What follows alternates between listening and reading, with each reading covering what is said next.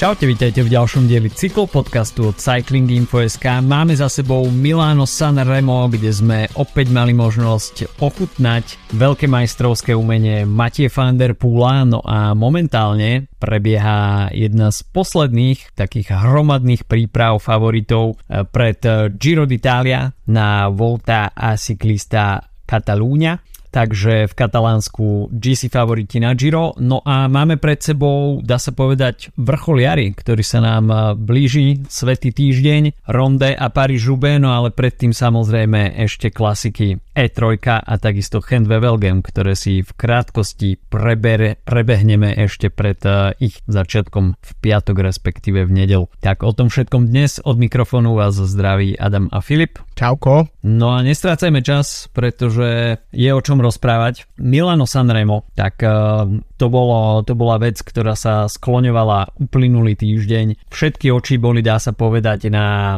Tadejovi Pogačarovi, ktorý sluboval aj s týmom UAE veľký atak na Podžu. A dá sa povedať, že aj my sme nejakým spôsobom kopírovali ten scenár, ktorý mal nastať, že UAE bude diktovať silné tempo už na Čipreze, bude tam chcieť oslabiť e, Pogačarovú konkurenciu čo najviac. A dá sa povedať, že niečo podobné sa dialo, aj keď e, ja som možno na Čipreze očakával trošku ostrejšie tempo, ale predsa len e, chlieb sa vždycky láme na podžu. A to sme videli aj teraz. Videli sme, že Pogačár splnil očakávania a zavelil k veľkému ataku po tom leadoute od Tima Velensa a chvíľu to vyzeralo na to, na, ale doslova iba pár sekúnd, že Pogačarovi by sa mohlo podariť osamostatniť, avšak uh, videli sme Pipaganu vo veľkom štýle, ako sa zavesil na zadné koleso uh, Tadea Pogačara ale to, čo prišlo za nimi, tak uh, Volt van Aert na zadnom kolese si vezúc Mate van der Poola, ktorý nakoniec uh, až príliš prekvapivo uh, to bol on, kto udrel uh, pár stoviek metrov pred uh, vrcholom Podža ten rozhodujúci úder, no a po perfektnom zjazde to už bola na a vyslovene iba formalita. V, myslím, že uh, Gazeta dello Sport mala 5 uh, 5 hviezdičkových favoritov, uh, Vanderpoola, Ganu, Fanarta, Pogačara a Ala Filipa, tak netrafili iba jedného z nich, ktorý sa dostal do tohto, do tohto úniku. V, ešte predtým, ako sa to tam sformovalo, mňa celkom prekvapilo, že koľko si tam toho odrobil Bahrain na čele, vlastne v, v moment, momente pred tými atakmi, tak eh, mi prišlo, že boli ešte aktivnejší ako UAE, uh-huh. ktorí, ktorí možno mali tú taktovku trošku skôr. Um, ale čo mi prišlo, že tie, tá, tá, táto forma tých takých tých eliminačných pretekov, ako sú, ako je Sanremo, hlavne v posledných rokoch, tak um, tak uh, mi prišlo, že nedarilo, nedarilo sa im podľa mňa im tú skupinu zužovať až tak, ako chceli, alebo až tak, ako sa im to možno darilo v Lani. Neviem, neviem pred sebou konkrétne číslo, koľko bolo dropnutých jazdcov, ale tak pocitovo som mal pocit, že, že v Lani sa to trhalo tým tempom, ktorý dal UAE oveľa viac, ako, ako, to, ako to bolo tento rok. Um, a uh, určite tomu potom prispel aj uh, vietor uh, od chrbta, ktorý, ktorý teda respektíve do chrbta, ktorý, ktorý spôsobil to, že to bol jeden z naj najrychlejších uh, ročníkov vôbec. Uh, uh-huh. Takže trošku ma to prekvapilo, že vlastne tam ten Bahrain bol taký veľmi aktívny v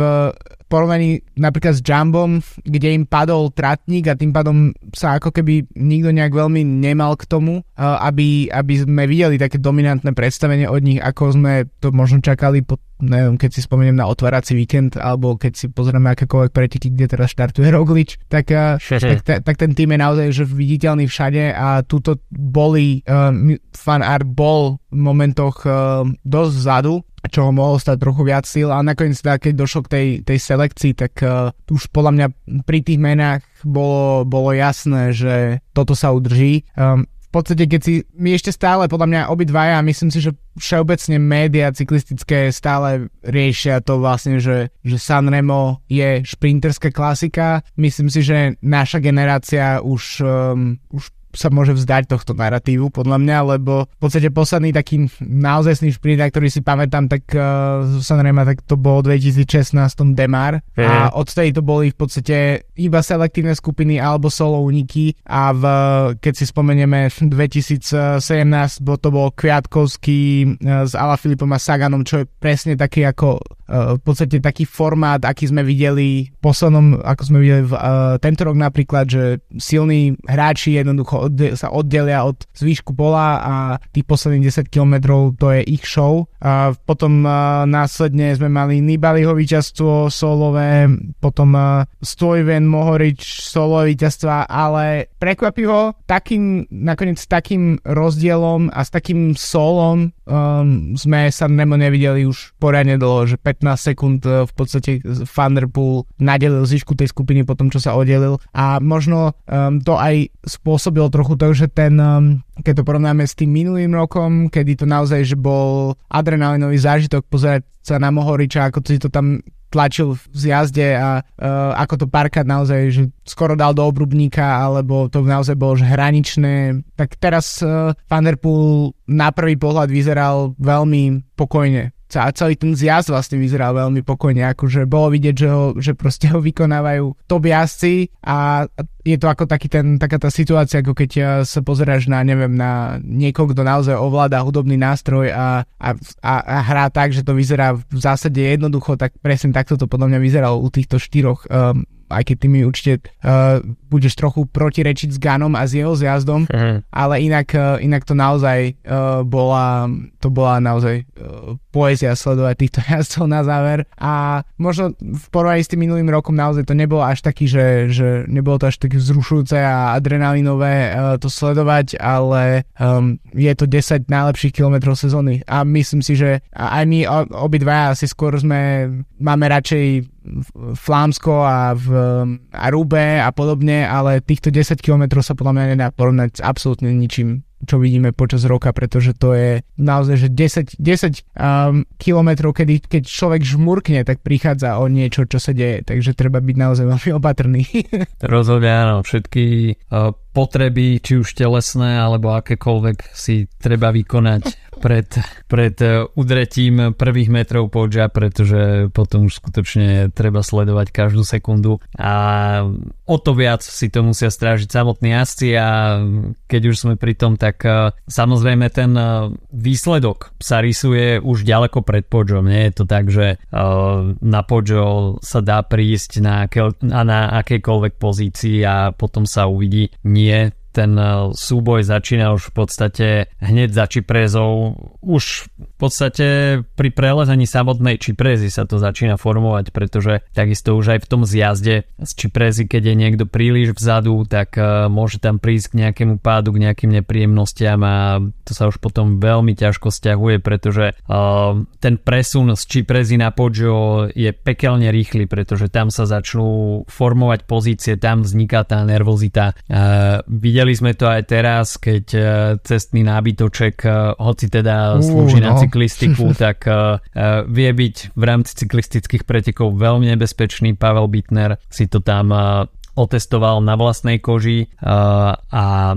ten pád, ktorý tam vznikol v podstate nárazom do cyklistického stojana, ktorý prečnieval do cesty, tak to bolo veľmi nepríjemné, ale takéto hektické situácie prinášajú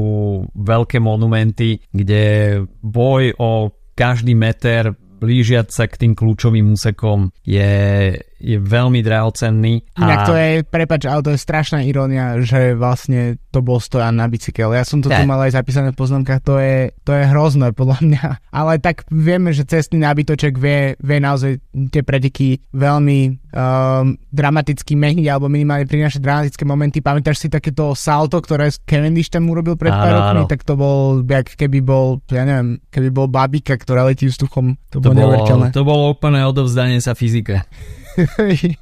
To akože to, a tiež neviem, či to nebolo medzi, medzi Podžom a či, či Prezou. Je to veľmi alebo možné, to áno. bolo ešte skôr, kde proste Cavendish zrazu sa pred ním otvorila cesta ako, ako Mojžišovi cez Červené more, všetci sa stihli uhnúť, akurát Cavendish si to tam napikoval rovno do stredového ostrovčeka, takže skutočne uh, tieto situácie sú veľmi hektické a pokiaľ človek nemá absolútnu podporu týmu, kde sa mu vyslovene vylakťuje cesta dopredu, tak e, to býva veľmi ťažké a svojím spôsobom na toto aj e, to zdôraznil potom Julian Alaphilippe po pretekoch, keďže Quickstep skončil mimo top 10, čo samozrejme nebýva úplne zvykom. A Julian Alaphilippe e, patril k jedným z favoritov, tak hovoril, že tým nejakým spôsobom trošku zlyhal v, tej, v budovaní tej správnej pozície pre Alaphilippa hoci Florian Senešal sa tam pohyboval veľmi dobre vpredu a jednu dobu tam diktoval tempo balíka, keď sa letelo na Poggio, takže neviem, že kde sa stala úplne chyba, ale ja som bol v tom, že Quickstep tam je celkom dobre sformovaný a Ala Filip tam niekde je vzadu, respektíve vzadu no, na tých uh, prvých 20 v tej top 20, uh, ale opak bol pravdou a Ala Filip si tam potom musel uh, drať cestu dopredu, uh, keď už bolo v podstate neskoro. Na druhej strane perfektnú prácu zohral Ineos práve pre Pipaganu, ktorý tam mohol potom reagovať na útok Tadea Pogačara a celkovo ešte keď sa vrátime k, dajme tomu k práci tých tímov, tak UAE myslím si, že úplne bez problémov sformované. Chvíľku sa tam čakalo na Čipreze na Felix, Felixa Grošartnera, ktorý to tam potom celé odtiahol, no a potom to už prebral Diego Ulisi s Timom Velensom. Tim Velens uh, takisto naštartoval enormné tempo na Podžu a v podstate sa iba čakalo, že dokedy vydrží. No a možno keby, že vydržal ešte trošku, trošku dlhšie, tak e, na ten útok máte van der Pula nezvýši čas, pretože už by to bolo veľmi blízko vrcholu Podža, ale však to už samozrejme teoretizovanie, čo by bolo keby po pretekoch, tak e, to si tu už skutočne uh, iba tak analizujeme po bitke. Ale ten Pogačarov atak bol skutočne veľmi silný a videli sme to už minulý rok, že pokiaľ udre silné vaty, tak konkurencia má veľmi veľké problémy. Dá sa povedať, že sa hneď vytvorila selekcia štyroch jazdcov, kde bolo jasné, že tak z tejto štvorky s najväčšou pravdepodobnosťou uvidíme víťaza. Všetko už možno aj nasvedčovalo tomu, že sa táto štvorka kompaktne pustí do zjazdu a že to možno v zjazdu jazde niekto potom skúsi, alebo ako som aj hovoril, že z nejakej menšej skupinky by to mohol na začiatku, respektíve na konci zjazdu pred vstupom na Viaroma skúsiť Pipoganna, neboli sme ďaleko od toho scenára, ale videli sme nakoniec Mate van der Poel a že to tam, že to tam pustil a to bol atak, na ktorý nebol schopný reagovať nikto. Pogačar už vonkoncom nie, ten si myslím, že mal už celkom dosť v tých záverečných desiatkách metrov na podžu. Pipoganna, ktorý tam v podstate musel lepiť ten Pogačarov atak, tak tiež nepatrí úplne k najvybušnejším jazdcom, ktorý by bol schopný strieľať e, jeden atak za druhým. E, je to Tempar, no a Volt van Aert, tak e, ten si myslím, že v danej chvíli bol rád, že je rád a tak už sa iba čakalo, že či sa táto trojica dá nejakým spôsobom dokopy v zjazde a či budú schopní naháňať Van der Pula, ktorý si vypracoval pár sekundový náskok, ktorý ale časom iba narastal. A ako si hovoril, no ten zjazd e, tej trojice bol fajn, ale je vidieť, že Pipogana nie je kovaný zjazdár mm. a toto bol ten najslabší článok e, tejto trojice, pretože e, pokiaľ by tam bol na miesto Ganu, dajme tomu Mohorič, tak e, je možné, že tá trojica postraší Van der Poola v závere viacej, ale videli sme, že Van der Pool mal po zjazde už tak komfortný náskok, že dá sa povedať v poslednej zákrute už nevidel nikoho za sebou a úplne s prehľadom si, si mohol užiť posledné stovky metrov a na druhej strane respektíve pokiaľ by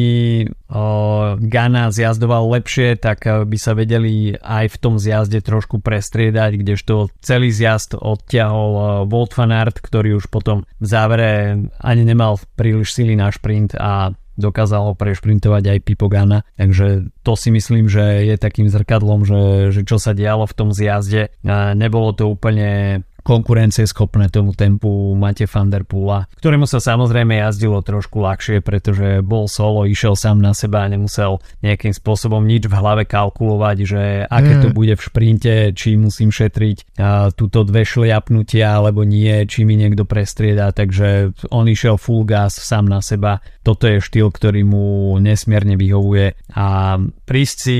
solo na Sanreme uh, v takomto štýle, tak e, to je veľká vec. Navyše 62 rokov po, to, čo, po tom, čo sa to podarilo jeho dedovi Raimondovi Pulidorovi. A, takisto v podobnom štýle a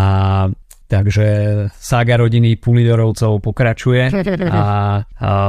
víťazné San Remo na tričku Mate van der Pula, pre ktorého je to tretí monument, myslím si, že nie posledný. A perfektne hodená rukavica si myslím, že ostatným klasikárskym konkurentom. Volt van Aert si myslím, že bude celkom namosaný najbližšie dva týždne najmä si myslím, že čom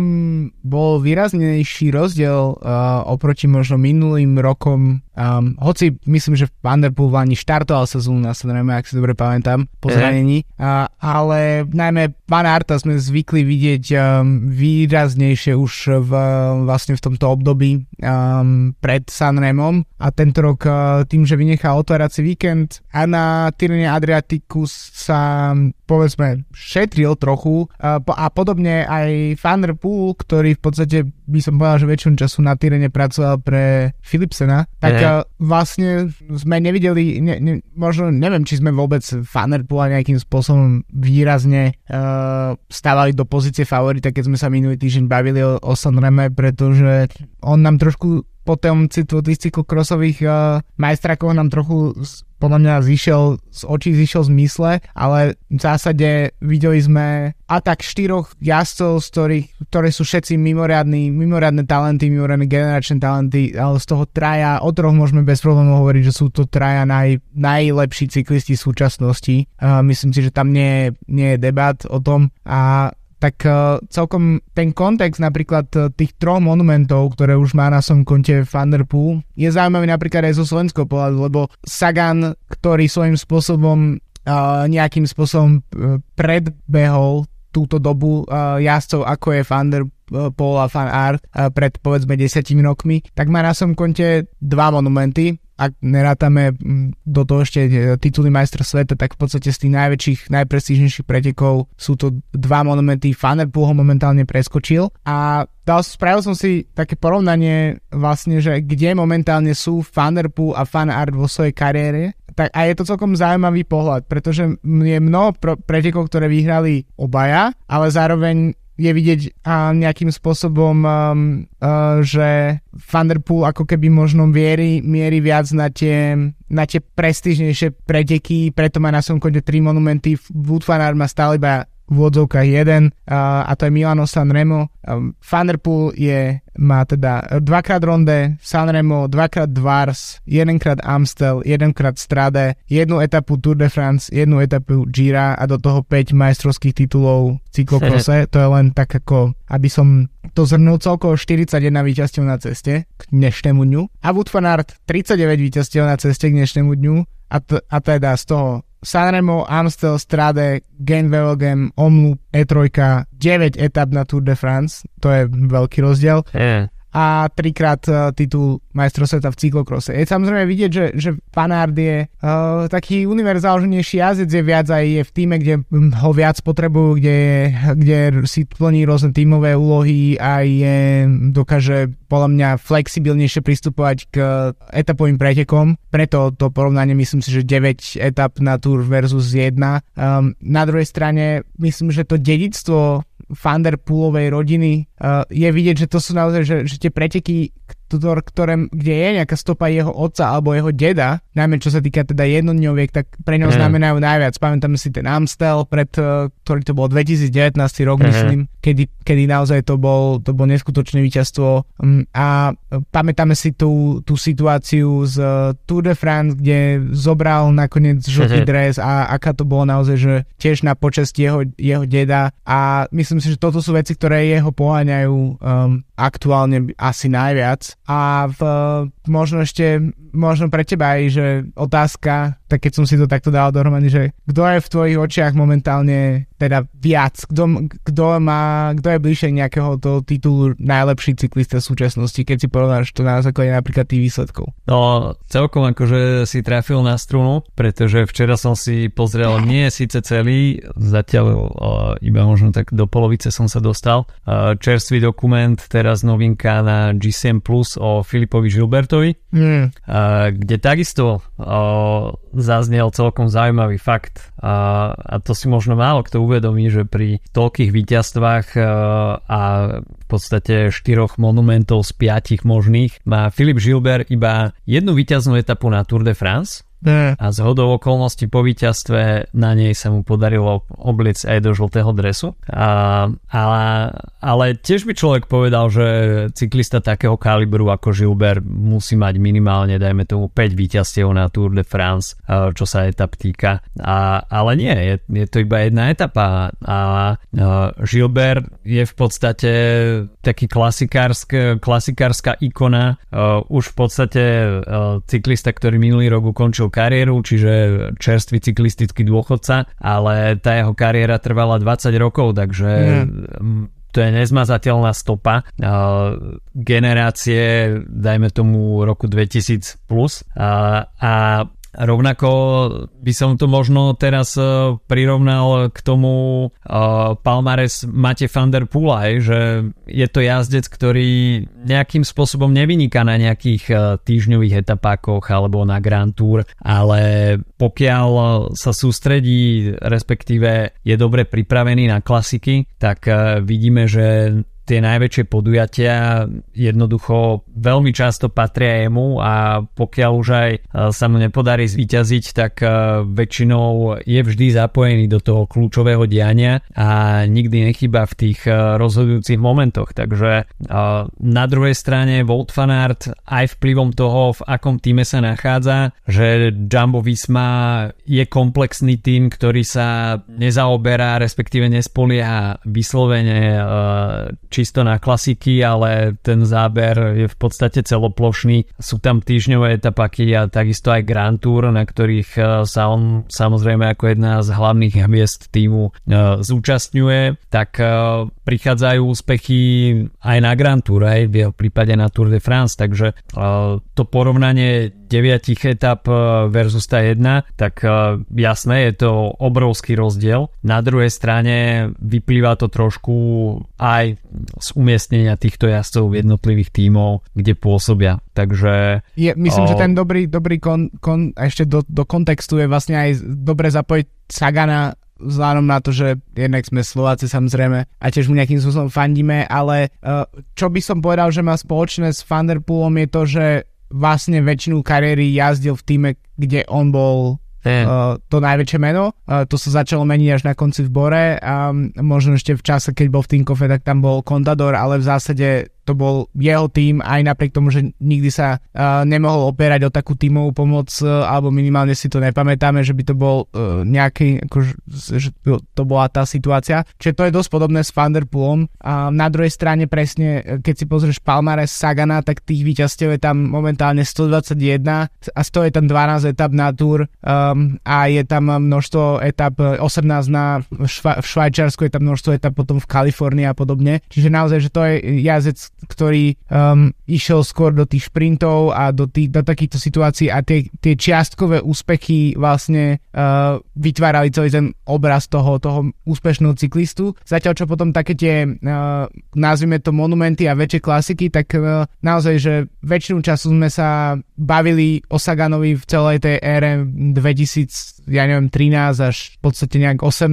uh, dokonca možno aj trochu, trochu, trochu dlhšie o tom, že je naj, najväčší favorit na rôzne presne ronde a podobne. A nakoniec je tam jedno ronde, je tam jedno rube, 3 Gens Farewell Game, uh, E3 po, po jednom kuse, ale vlastne to množstvo tých víťazstiev na to, aký bol vždy Sagan favorit v týchto pretekoch, tak, uh, tak nie je až také veľké. A inak podobná situácia napríklad akože ďal, ďalší taký generačný, generačné meno klasikárske je napríklad Greg Van Avermaet, e. ktorý tiež um, nemá až toľko tých, tých najväčších víťazstiev a to pritom niektoré sezóny bral naozaj, že z tých menších klasik, čo sa dalo a až to vyústilo k Paríž Rube. Čiže je veľmi zaujímavé, ono, je to, ono to v zásade vedie potom k tej diskusie, diskusii uh, aj ktorá sa týka aj napríklad toho rebríčka a podobných vecí, že ako môžeme vlastne porovnávať jablka s rúškami, ako sa dá porovnávať uh, Pogačar s fanartom, aj keď OK, tu boli aspoň v závere jedných pretekov, ale ako sa dá porovnávať, uh, neviem, Remko a, a Pogačar a fanart keď, a, a do toho Jasper Philipsen napríklad, že vlastne že, ťažko, hej, že sú to úplne iné disciplíny v rámci jedného športu um, a takže to je to, to, to len tak ako, taká vsúka toho, že, že čo to vlastne znamená. Uvidíme, uvidíme na, naozaj, že o pár rokov, že niekto z nich bude musieť byť ten, ktorý ktorého si budeme pamätať viac. Uvidíme, kto z, no, kto z nich to bude. Uh, tro, pri Thunderpoolovi sa trochu obávam dlho vekosti jeho kariéry, uh, pretože tie zdravotné problémy, ktoré tam už má v posledných rokoch sú s chrbtom, tak uh, a ako povedal jeho otec Adri van der Poel, tak sú to, je to, je to rodinná, rodinné dedictvo v podstate, um, takže to môže celkom nepríjemne skrátiť jeho kariéru um, a vtedy môže vystrojiť niekto iný, ale tiež samozrejme môžu sa, môže sa stať čo Pred troma rokmi sme mysleli, že Bernal vyhrá všetky Grand Tour a teraz dúfame, že bude niekedy ešte kompetitívne jazdiť. No, presne, toto si myslím, že môže zodpovedať tú otázku, ktorú si povedal, že kto je lepší, respektíve kto to možno dotiahne uh, v rámci toho Palmares ďalej, tak uh, zdravotné problémy môžu byť limitujúci faktor pre Van der Poola. Predsa len uh, Wout van Aert v posledných rokoch nezaznamenal nejaké úplne výrazné zranenie, ktoré by ho vyradilo na pár mesiacov z diania a na druhej strane Van der Poel si toto zažil a tiež bolo otázne, že či sa vôbec vráti, v akej forme sa vráti, ale myslím si, že Van der Poel má skutočne v sebe veľkú búdočiu vôľu a mhm. vždy keď začali byť pochybnosti, že či toto zranenie nebude limitujúce, tak vždy odpovedal tým najlepším možným spôsobom a to tým, že opäť začal terorizovať svoju konkurenciu a, a prinášal víťazstva. A momentálne ako si myslím, že viacej baví cyklistika, respektíve pozerať sa na výkony Thunderpoola aj vidno, že je v pohode. Myslím si, že dosť pridalo na tom tomu víťazstvo na majstrovstvách sveta v cyklokrose, že to bol taký dobrý odrazový mostík a štarter takej pozitívnej energie do tohto roka. Navyše, keď to bolo po celopretekovom súboji bok po boku s Voltom Fanartom, takže takéto víťazstvo voči hlavnému konkurentovi hneď na začiatku roka navyše, keď sa to skloňovalo už e, niekoľko týždňov pred tým, že k takémuto súboju príde, obidvaja sa na to pripravovali, tak e, Van to vystrelilo skutočne e,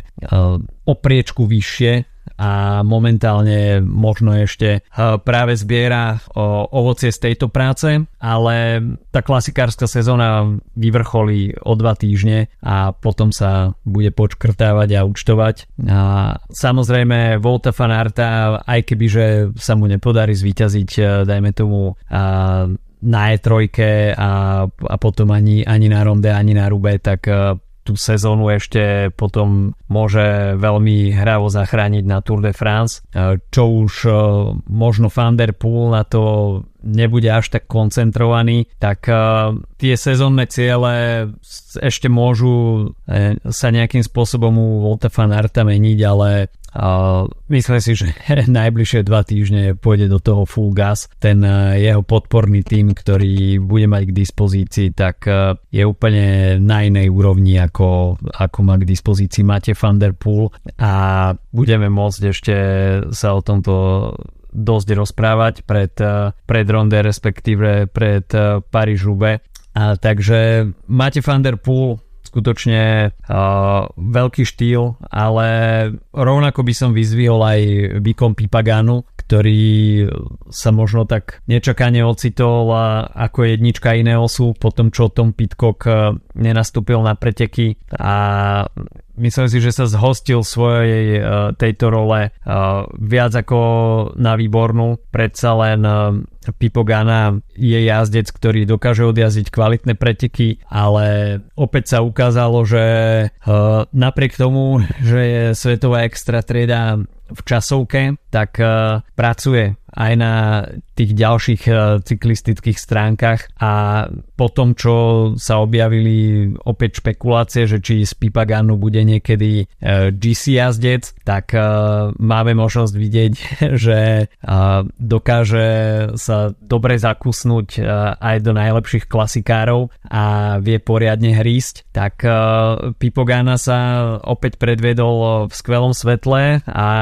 je čoraz viac univerzálnejší, čo je, čo je len a len dobre. No a Tadej Pogačar, tak uh, tam nie je dočom. No opäť mu ušlo pódium Monumentu, ale uh, bol to on, kto, kto inicioval taký ten prvý uh, výstrel, hoci nebol kľúčový, ale už si ťažko predstaviť preteky bez Tadeja Pogačara, kde by sme skutočne chceli vidieť nejakú show, ktorá bude stať za to. Uh, Tadej Pogačar sa stáva takým novodobým Saganom, až by som to, až by som to tak nazval, že uh, kde sa objaví Pogačar, tak uh, tam,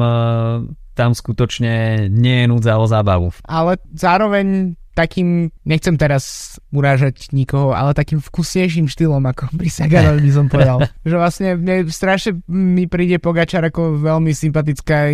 ten jeho prístup aj, aj k médiám, aj k ľuďom, aj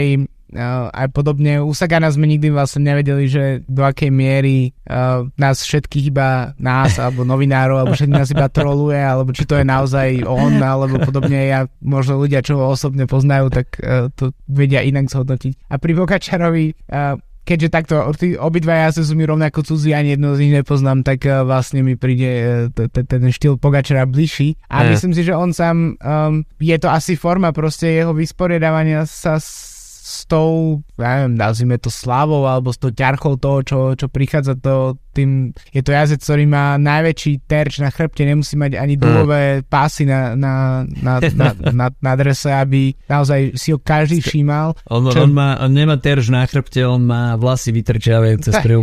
to,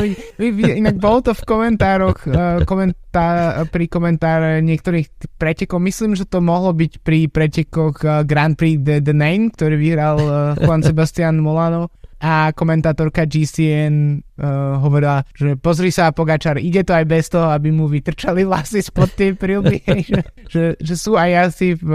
v UAE, ktorí, ktorí to zvládnu. Ale veľmi sa teším, čo, čo vlastne z tohto vzíde v najbližších dňoch, lebo vlastne v, keď, keď preskočíme G3, budeme sa tomu venovať o chvíľočku, všetci títo štyria jazdci, o ktorých sme sa bajme hlavne v um, posledných minútach, tak sú na štarte E3 a to môže byť celkom zaujímavé premostenie že uvidíme, kde bude Gana, kde bude Pogačar. To, že Fanerpool a Fanart budú výrazní, to, to asi nemusíme pochybovať pri takomto formáte pretekov. A na to sa veľmi teším, že to, že vlastne to Pogačar naozaj, že e, sa rozhodol, že toto je tiež, že tak ako hovorili sme to podľa mňa v jednom z minulých podcastov, že u Pogačara to vyzerá ako také zberateľstvo, že ideme jednoducho zbierať čo najviac víťazstiev v rôznych pretekov a rôzne skúšať, že uh, Pogačar mohol veľmi rýchlo padnúť do takého toho módu, že konzervatívne celý rok a potom tri týždne proste fúga z Tour de France, uh, tak ako to často býva, ako to, ako to bývalo v minulosti, ale nestalo sa tak a je to veľmi pozitívne pre tento šport a možno aj preto naozaj je aktuálne takým, uh, ako sa hovorí, poster boy pre, pre cyklistiku aktuálne. No skôr než sa dostaneme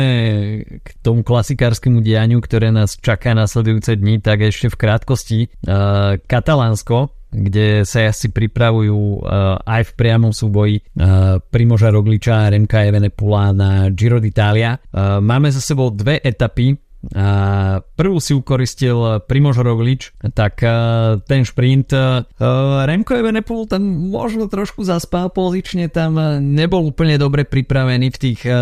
záverečných 300-400 metroch a Poga, Roglič keď začal šprintovať, tak Remko bol niekoľko pozícií za ním, čo samozrejme znevýhodnilo, hoci Remko tú rýchlosť mal, ale po preťati cieľovej pásky si on sám uvedomil, že, že niečo nebolo úplne v poriadku a treskol tam do riaditok, samozrejme potom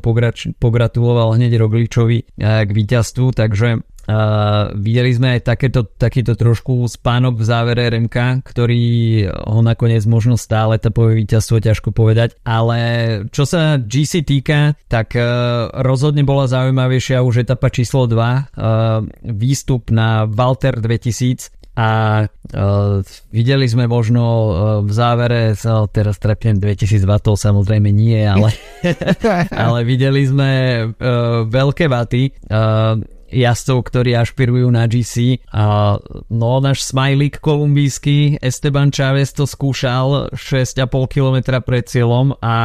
um, chýbalo 500 metrov, no a v záver, tie, tá záverečná snaha už e, nebola s úsmevom na tvári, už to tam bolo s bolestivou grimasou, ale asi každý, uh, kto má rád Estebana Chaveza, tak ho tlačil v kolumbijskom národnom drese za tým etapovým víťazstvom. Uh, bohužiaľ pre neho uh, skupinka hlavných favoritov vzadu nasadila monštruózne tempo po tom, čo Jack Hake tam uh, v podstate zavelil k vysokému tempu. Mikel Landa to tam skúšal, ale iba na chvíľočku. A potom sme videli Remka, ktorý e, sa snažil dostať Primoža Rogliča o, trošku do úzkých, respektíve otestovať, ako sú na tom jeho nohy. Ale Roglič nemal absolútne žiaden problém opätovať ten jeho atak a veľmi dobre sa pozeralo na Giulia Cicconeho, ktorý tam e, stále bol a na moje prekvapenie našiel veľmi dobré nohy v tom e, záverečnom šprinte. Jednak e, si myslím, že to zvládol najlepšie z tejto trojice pozične, keď, sa, keď v podstate tú pravotočilú zákrutu vybral v úplne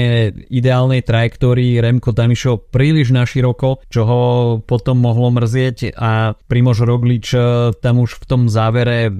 nejakým spôsobom nestačil, ale ale Giulio Ciccone, konečne sme ho videli vyhrať etapu uh, veľmi tesne, takže nemal čas zahodiť okuliare, čomu sa možno potešil sponzor, uh, ale uh, Giulio Ciccone takisto venoval uh, toto víťazstvo Dariovi Cataldovi, ktorý uh, v prvej etape veľmi nepríjemne spadol uh, v hromadnom páde, takže uh, Giulio Ciccone etapovým víťazom etapy číslo 2. No a zaujímavé bude takisto ďalšie dianie v Katalánsku. Už v etape číslo 3 budú asi stúpať na Lamolínu. No a ďalšia etapa, ktorá bude finišovať na vrchole stúpania, tak to bude etapa číslo 5, ktorá povedie na Mirador del Portel. Ale dá sa povedať, že v Katalánsku každá etapa môže zamixovať celkové poradie a záverečné okruhy v Barcelone, ktoré budú obsahovať aj stúpanie na Montjuic, tak e, tie takisto vedia e, ešte niečo spraviť s celkovým poradím. Myslím si, že Primož Roglič a Remko Evenepoel jasne odkázali konkurencii včera, že to bude s veľkou pravdepodobnosťou súboj týchto dvoch jazdcov. Mikel Landa tam už má takmer pol minúty, Joa Almeida, tak ten tam musel doháňať stratu po tom, čo tam mal mechanické problémy, čo samozrejme ho stálo veľa síl a potom už nebol schopný reagovať na ataky. Roman Bardet odpadol veľmi skoro, takisto aj Gamberna odpadol veľmi skoro a dá sa povedať, že Roglič s Remkom si jasne nejakým spôsobom vymedzili pieskovisko, na ktorom sa budú hrať. A to podľa mňa Čikone trochu využil v tej situácii, že vlastne Roglič a, a Evenepoel podľa mňa sú viac fixovaní na seba a tým pádom to trošku môžu, mohol Čikone využiť. Tá, ten prv, prvá etapa naozaj bola uh, veľmi, veľmi nervózna, tam bolo tiež obrovské množstvo pádov, ako si spomenul aj Katalda a nebol jediný, uh, ktorý sa stal obeťou tej prvej etapy, ale tam naozaj bolo vidieť, že ten, keď, keď ide takto k situácii jeden na jedného v šprinte medzi Rogličom a Evenopulom, tak ten, ten Rogličov šprint je stále niečo, v čom má on návrh. Uh, a uvidíme, ako to bude ďalej. V, zatiaľ Roglič naozaj, že odpálil sezónu tak, ako sme možno už ani neočakávali, že odpálí. V podstate zatiaľ z, uh, ak rátame dve etapy Katalánska a sedem etap Tyrena, tak má na svojom konte 4 víťazstva v, v etapách a jedno druhé miesto. To je dosť, uh, dosť zaujímavý signál, aj keď samozrejme tie konkuren- konkurencia nie je úplne najsilnejšia, ale už len to, že tam teraz je Remko, tak, uh, tak ukazuje, že um, Roglič to myslí vážne a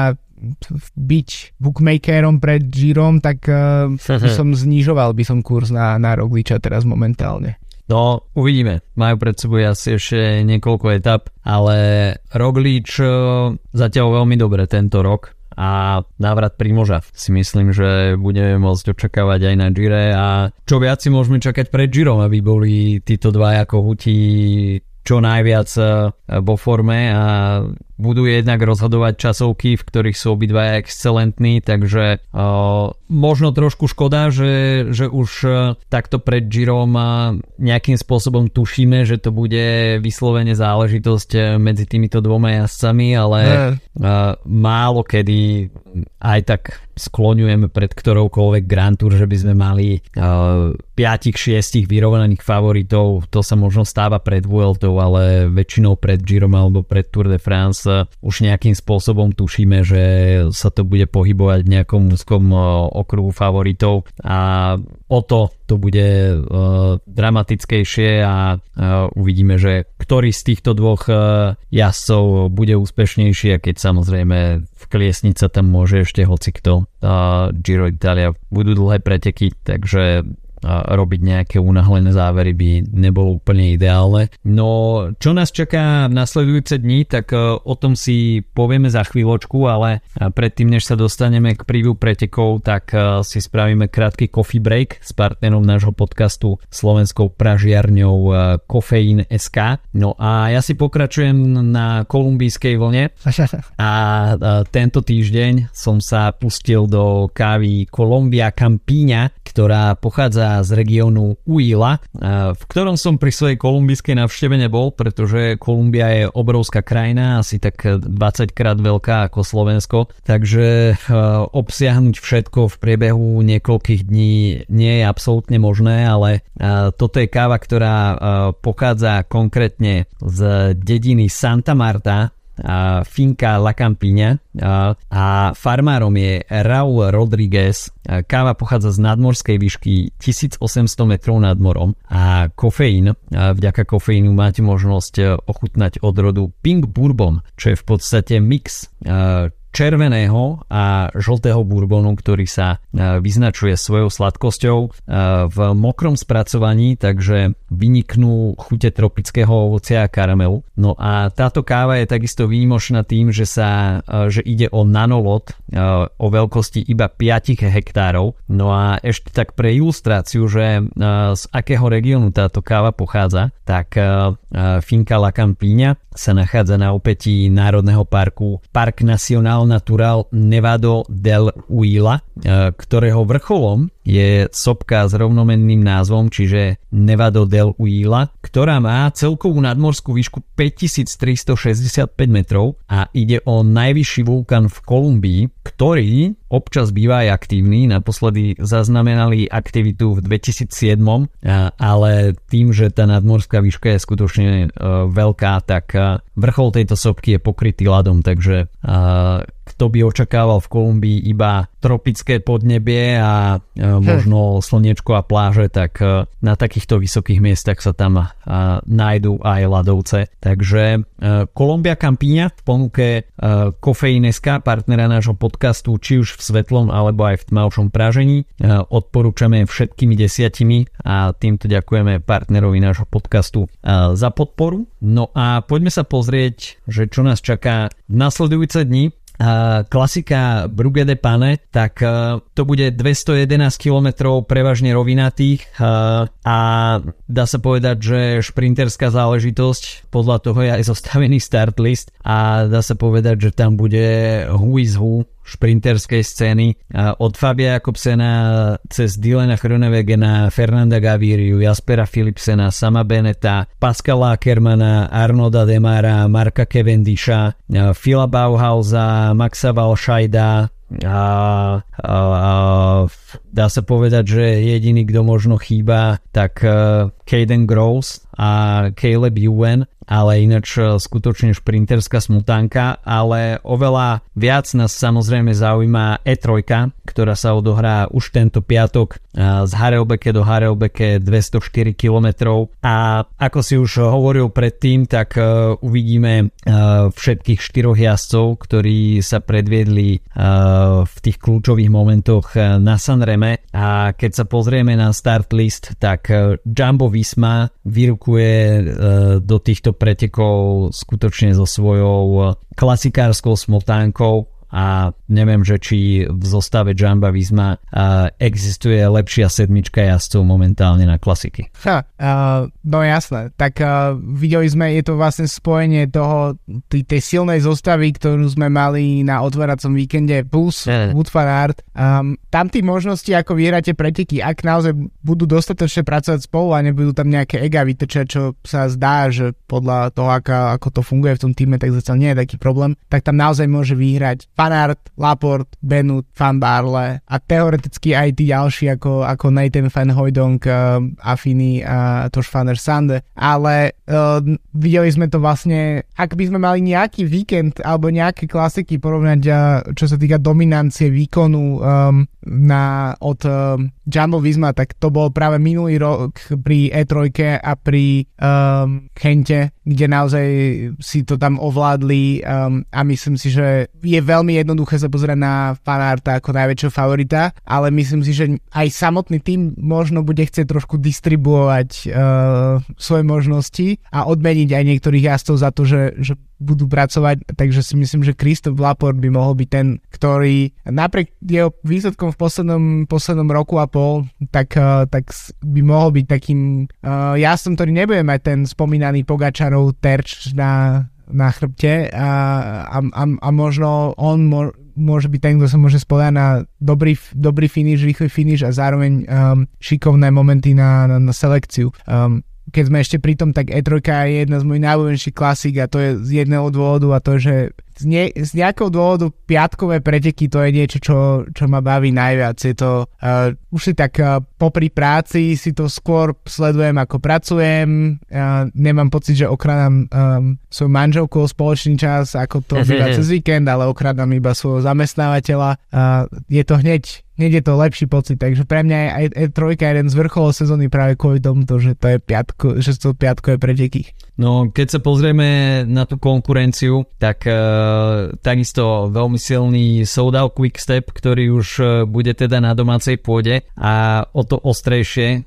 bude belgický super klasikársky tým sledovaný a si myslím, že o to aj väčší tlak bude na Quickstepe, pretože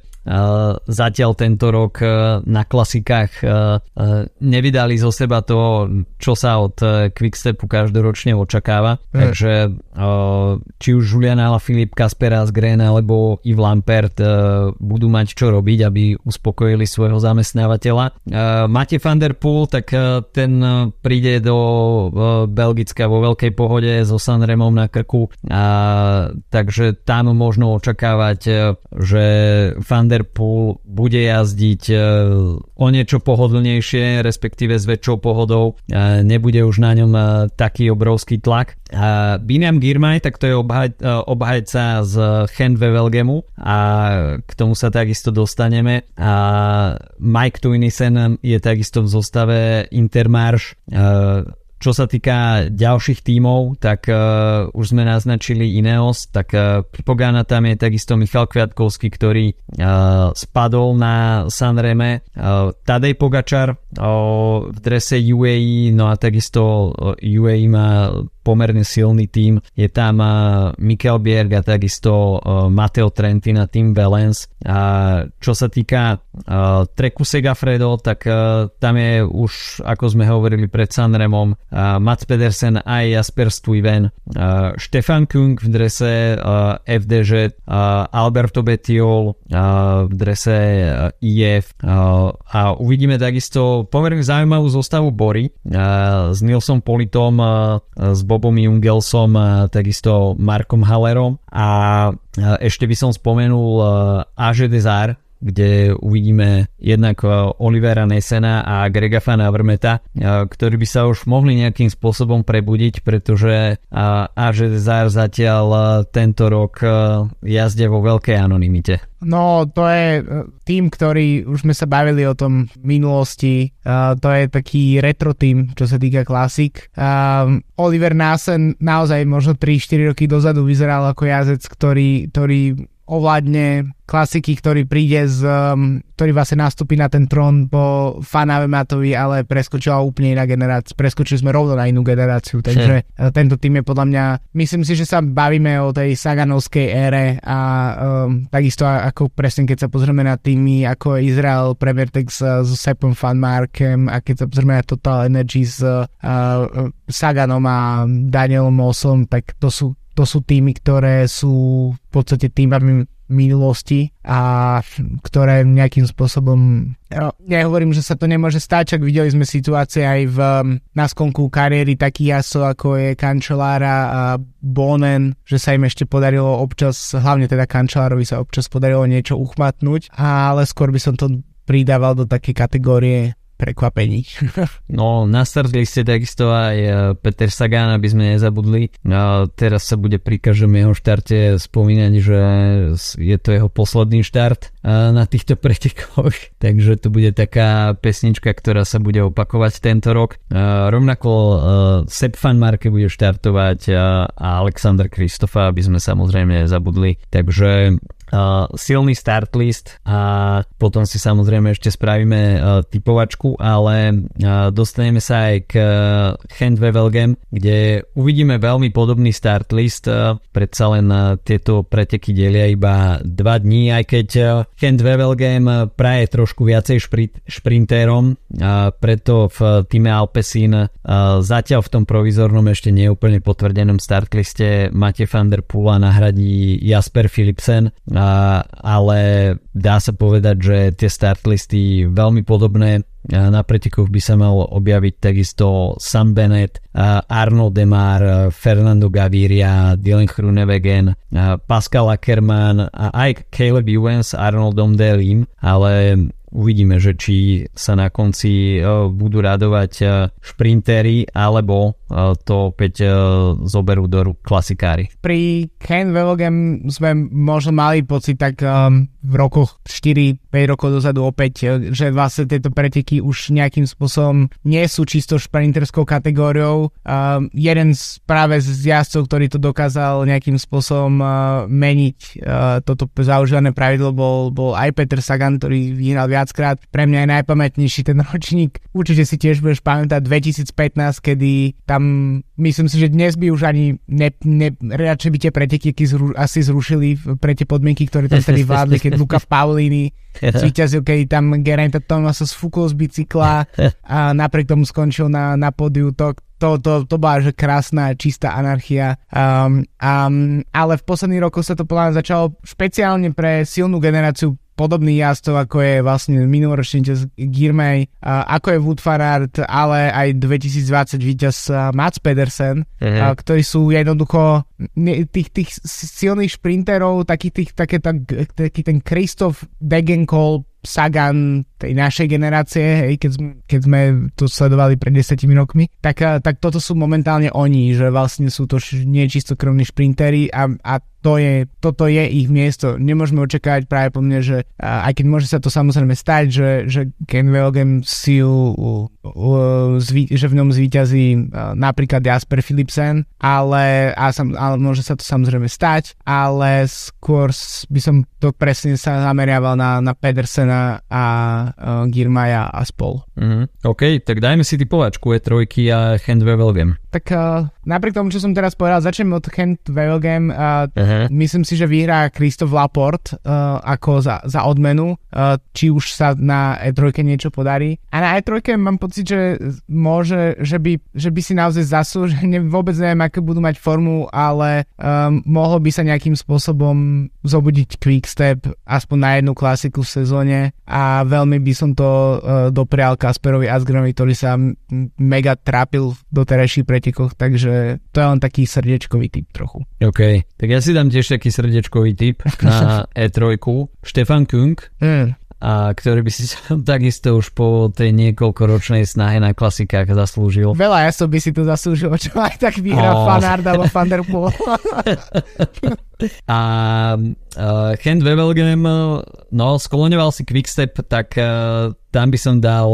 šprinterskú koncovku v podobe Tima Merliera. To budeme im držať palce. OK, takže toľko nasledujúce dni, ktoré nás povedú do uh, kockových monumentov, či už teda Ronde alebo Paríž Rube a čo sa týka kockových klasik sa práve teraz uh, začne poriadne lámať kliep. Uh, klasikárske týmy sú samozrejme nachystané, no a nás čaká, dúfam, veľké divadlo. Počujeme sa opäť v budúci týždeň, majte sa zatiaľ pekne. Čau, čau. Čauko.